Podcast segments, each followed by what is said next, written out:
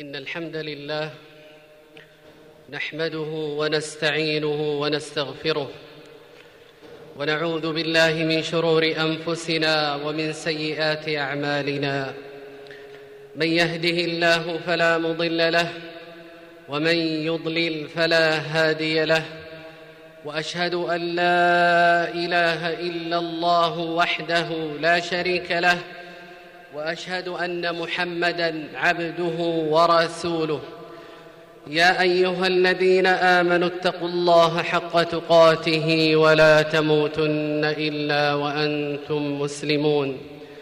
يا أيها الناس اتقوا ربكم الذي خلقكم من نفس واحدة وخلق منها زوجها وبث منهما رجالا كثيرا ونساء واتقوا الله الذي تساءلون به والأرحام إن الله كان عليكم رقيبا. يا أيها الذين آمنوا اتقوا الله وقولوا قولا سديدا. يصلح لكم أعمالكم ويغفر لكم ذنوبكم ومن يطع الله ورسوله فقد فاز فوزا عظيما. أما بعد فإن أصدق الحديث كتاب الله وخير الهدي هدي محمد صلى الله عليه وسلم وشر الأمور محدثاتها وكل محدثة بدعة وكل بدعة ضلالة وكل ضلالة في النار. عباد الله اتقوا الله واعلموا أنكم ملاقوه. فمن لم تعزه التقوى فلا عز له. عباد الله الحياة الدنيا دار ابتلاء واختبار وتبدل الأحوال وتقلب الليالي والأيام. فيها العبر لمن اعتبر وفيها الفرح والسرور وفيها الحزن والحبور وفيها العسر واليسر وفيها الصحة والمرض والعافية أن يسلمك الله في كل أحوالها.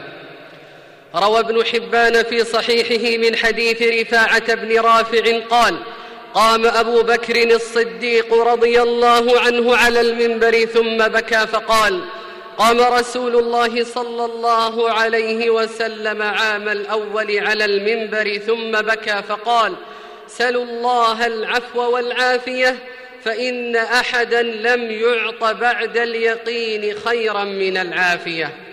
وروى ابن ماجه في سننه من حديث أبي هريرة رضي الله عنه قال قال رسول الله صلى الله عليه وسلم ما من دعوة يدعو بها العبد أفضل من اللهم إني أسألك المعافاة في الدنيا والآخرة. فليس هناك نعمة بعد شهادة التوحيد والإيمان بالله مثل نعمة العافية وهي السلامة في الدين من الفتنة وفي البدن من سيء الأسقام وشدة المحنة.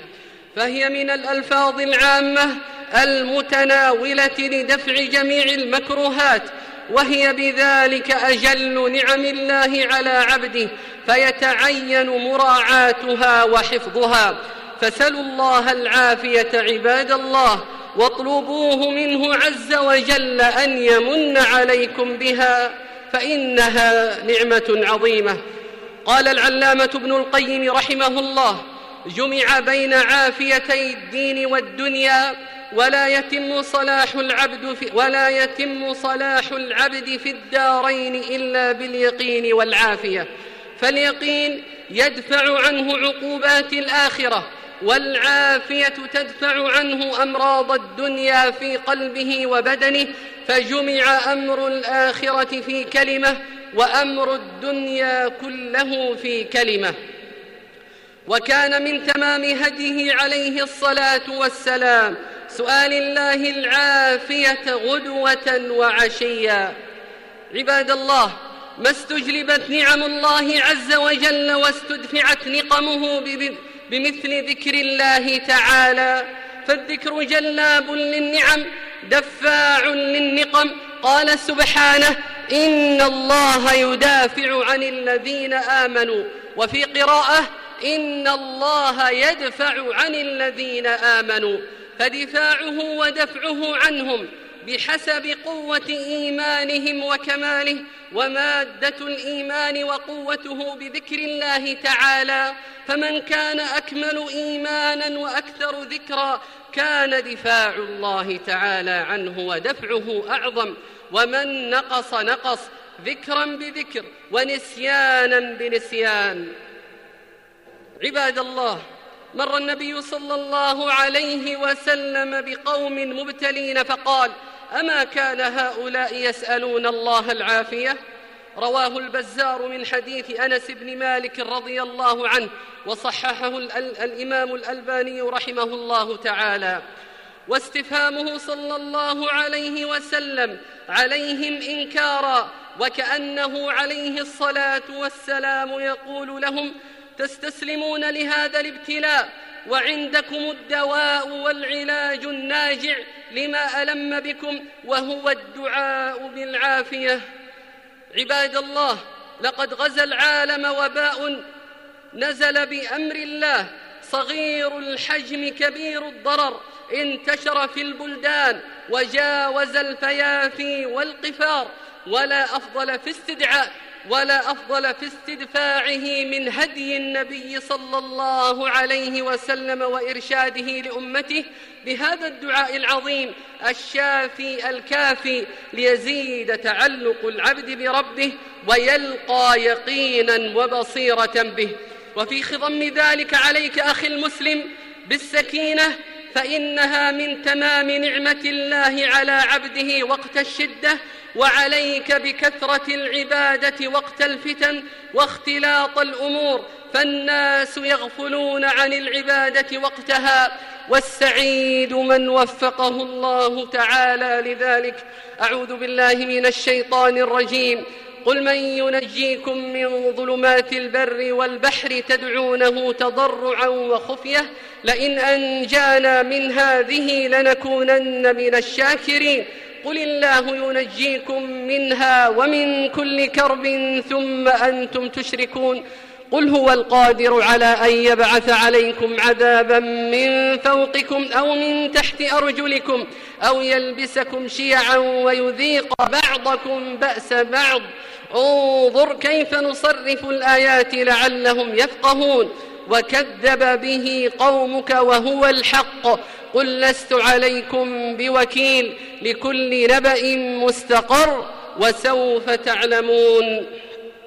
بارك الله لي ولكم في القرآن العظيم ونفعني وإياكم بما فيه من الآيات والذكر الحكيم ونفعنا بهدي سيد المرسلين. أقول ما سمعتم وأستغفر الله لي ولكم ولسائر المسلمين من كل ذنب فاستغفروه وتوبوا إليه إنه هو الغفور الرحيم.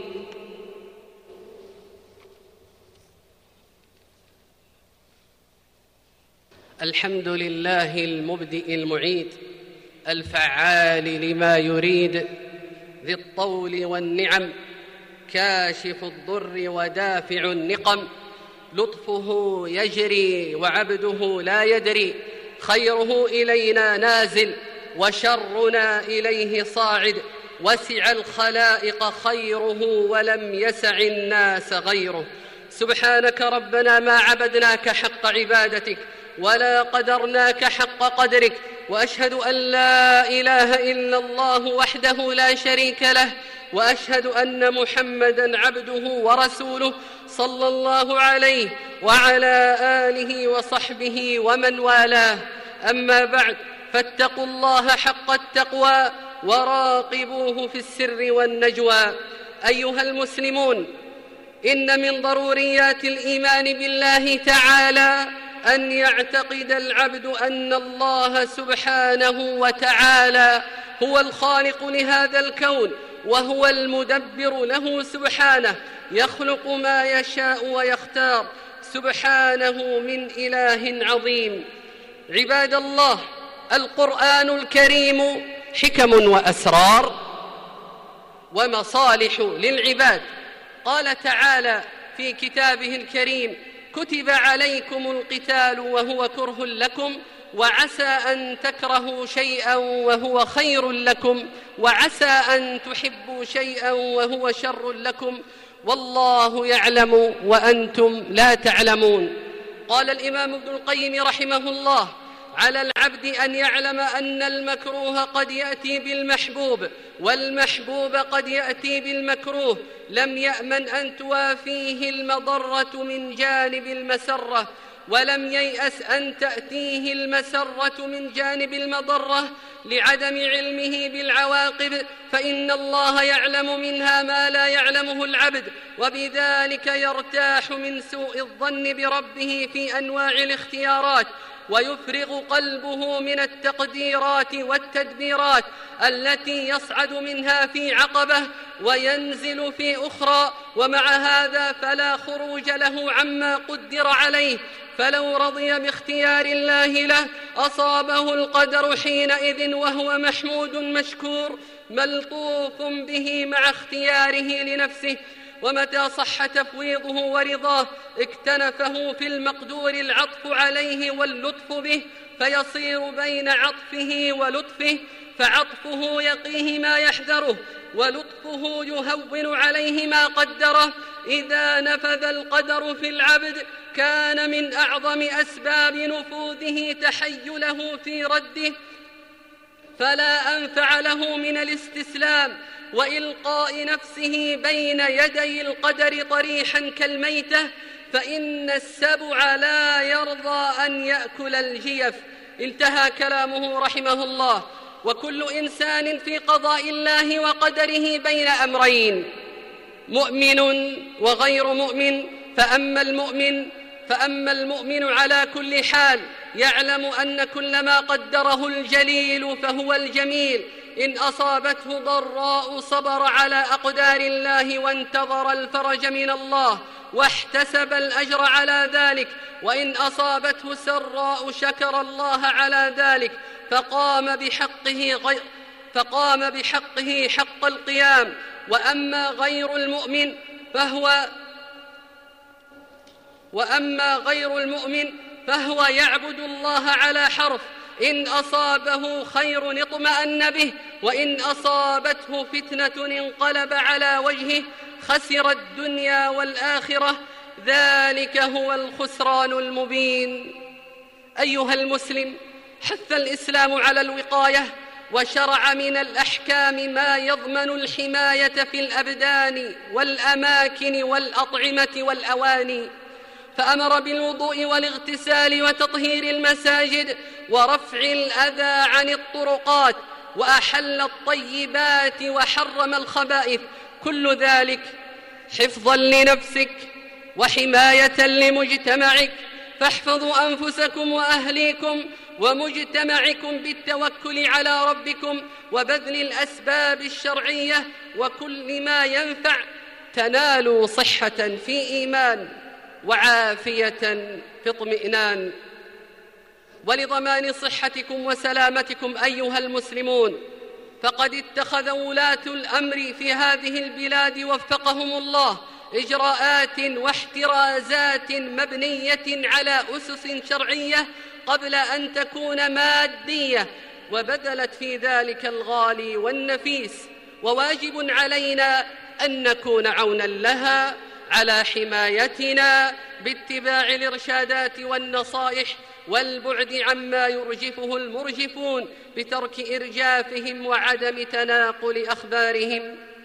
أخي المريض قال رسول الله صلى الله عليه وسلم من يرد الله به خيرا يصب منه. رواه البخاري. بشرى عظيمة لك وتعزية لك فيما أصابك. فاصبر واحتسب وثق بخالقك ومدبر أمرك وخذ بأسباب الشفاء ولا تيأس وإن طال بك البلاء فالبشائر تولد من رحم المصائب. عباد الله تلمسوا حاجات إخوانكم العجزة والضعفاء والمساكين. عل الله أن يبدل خوفنا أمنا وغضبه رضا ومغفرة ورحمة. والراحمون يرحمهم الرحمن. فاللهم لك الحمد وإليك المشتكى وأنت المستعان وبك المستغاث ولا حول ولا قوة إلا بك لا نملك لأنفسنا نفعا ولا ضرا فإنا ضعفاء عاجزون من كل وجه نشهد أنك إن وكلتنا إلى أنفسنا طرفة عين وكلتنا إلى ضعف وعجز وخطيئة وذنب فلا نثق يا ربنا إلا برحمتك التي بها خلقتنا ورزقتنا وأنعمت من النعم الظاهرة والباطنة وصرفت عنا من النقم. فارحمنا رحمة تغنينا بها عن رحمة من سواك فلا خاب من سألك ورجاك. اللهم إنا نسألك رحمة بأطفالنا وشيوخنا وبلادنا بأن ترفع عنا بلاء طال بيوتك وعبادك بلاء عجز عنه أهل الأرض ولن يقوى عليه سوى رب السماء. نسألك برحمتك يا ذا الجلال والإكرام ونحن بجوار بيتك الحرام الذي جعلته قياما للناس. الذي اشتاق إليه الطائفون والعابدون اللهم إن هذا الوباء بأمرك نزل وبأمرك يزول. اللهم إنا أدركنا نعما لم نكن نبصرها كانت بأبسط تفاصيل حياتنا وباتت محرمة علينا. نسألك يا ذا الجلال والإكرام. نسألك يا ذا الجلال والإكرام. نسألك يا ذا الجلال والإكرام. أن ترفع عنا البلاء والداء. يا ربنا وارحمنا برحمتك ولا تردنا عن أبوابك خائبين. اللهم ارحمنا فإنك بنا راحم ولا تعذبنا فإنك علينا قادر. ودبرنا فإنا لا نحسن التدبير. وخذ بنواصينا إليك ودلنا بك عليك. يا خير مسؤول وأعظم مأمول. اللهم لا تقتلنا بغضبك. اللهم لا تقتلنا بغضبك. ولا تهلكنا بعذابك. وعافنا قبل ذلك. اللهم إنا نعوذ بك من زوال نعمتك وتحول عافيتك وفجاءة نقمتك وجميع سخطك. اللهم ادفع عنا الغلا والوبا والربا والزنا والزلازل والمحن وسوء الفتن ما ظهر منها وما بطن عن بلدنا هذا خاصة وعن بلاد المسلمين عامة يا رب العالمين. اللهم إنا نعوذ برضاك من سخطك وبعفوك من عقوبتك وبك منك. لا نحصي ثناء عليك. أنت كما أثنيت على نفسك.